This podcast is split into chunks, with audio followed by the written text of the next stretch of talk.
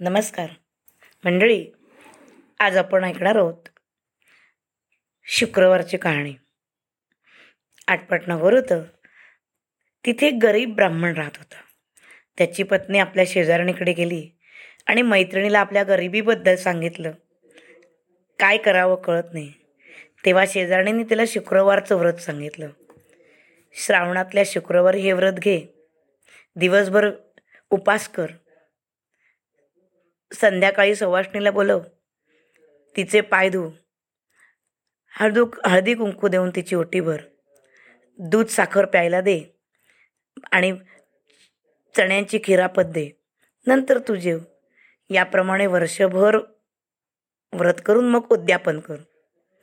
त्याप्रमाणे ब्राह्मण स्त्री शुक्रवारचं व्रत करू लागली. त्याच गावात तिचा भाऊ राहत होता. एके दिवशी त्याने गावाला सहस्त्र भोजन घातलं. पण बहिणीला काही बोलवलं नाही. त्याला वाटलं आपली बहीण गरीब आहे. तिला बोलवलं तर सगळे हसतील. अनेक मंडळी भोजन करून जात होती. बहिणीलाही कळलं. तिने विचार केला भाऊ आपलाच आहे. कदाचित विसरला असेल. भावाच्या घरी जायला काय हरकत आहे? ती मुलांना घेऊन तिथे गेली. पानावर बसली. शेजारच्या पानावर मुलांना बसवलं. भाऊ वाढता वाढता तिच्याजवळ आला आणि तिला म्हणाला अगं ताई तू गरीब आहेस. तुला वस्त्र नाही पात्र नाही दागदागिने नाहीत. तुझ्याकडे बघून सगळे लोक हसतायत. मी काही तुला बोलवलं नाही. आज आलीस पण उद्या काही येऊ नकोस. हे ऐकून ती हिरमुसली. मुलांना घेऊन घरी आले. दुसऱ्या दिवशी मुलांनी मामाकडे जायचा हट्ट केला. तिने विचार केला कसाही असला तरी आपला भाऊच आहे. बोलला म्हणून काय झालं? ती मुलांना घेऊन जेवायला गेली. पहिल्या दिवसाप्रमाणेच तो तिला बोलला तिसऱ्या दिवशी गेली भावाने तिला हात धरून घालवून दिलं. ती खूप दुःखी कष्ट झाली. देवांची प्रार्थना केली. देवाला तिची दया आली. तिलाही सुखाचे दिवस आले. असं होता होता वर्ष निघून गेलं. तिची गरिबी गेली. ती खूप श्रीमंत झाली. देवीने तिच्यावर कृपा केली. शुक्रवारचं उद्यापन करायचं म्हणून भावाला जेवायला बोलवलं. भाऊ मनात ओशाळला ताई तू माझ्या घरी जेवायला ये. तू नाही आलीस तर मी काही तुझ्याकडे येणार नाही. ती हो म्हणाली. भावाच्या मनातलं कारण ओळखलं. दुसऱ्या दिवशी दागदागिने घालून गेली उंची पैठणी नेसून गेली. भावाने मोठ्या प्रेमाने तिला पानावर बसवलं.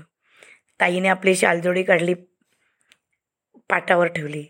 भावाने विचार केला उकडत असेल. मग दागिने काढून पाटावर ठेवले. भाऊ म्हणाला कदाचित जड वाटत असतील. म्हणून ठेवले असतील. मग ताईने भात कालवला. एक घास उचलून सरीवर ठेवला.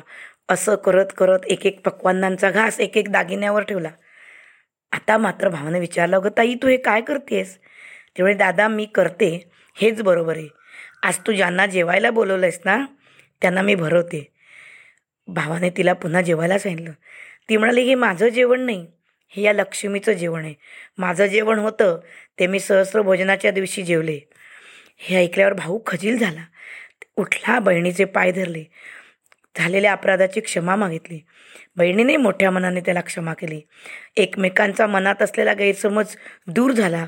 दोघं प्रेमाने जेवले. दोघांनी देवींचे आभार मानले.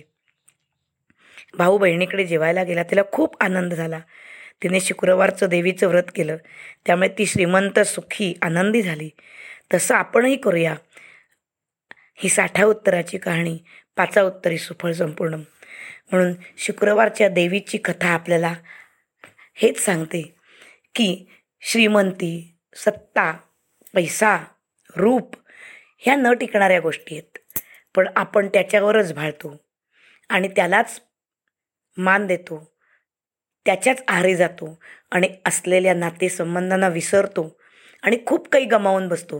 म्हणून आयुष्यात काही मिळवायचं असेल तर सोन्या मोत्यासारखी माणसं आणि ती मिळवण्यासाठी या सगळ्या गरिबी श्रीमंतीच्या भिंती बाजूला करा आणि मोकळ्या मनाने एकमेकांशी सुसंवाद साधा.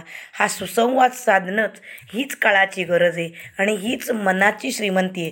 म्हणून श्रीमंती जपायची असेल तर जितकी माणसं वाढवता येतील जितकी नाती जपता येतील ती नात्यांची श्रीमंती वाढवूया.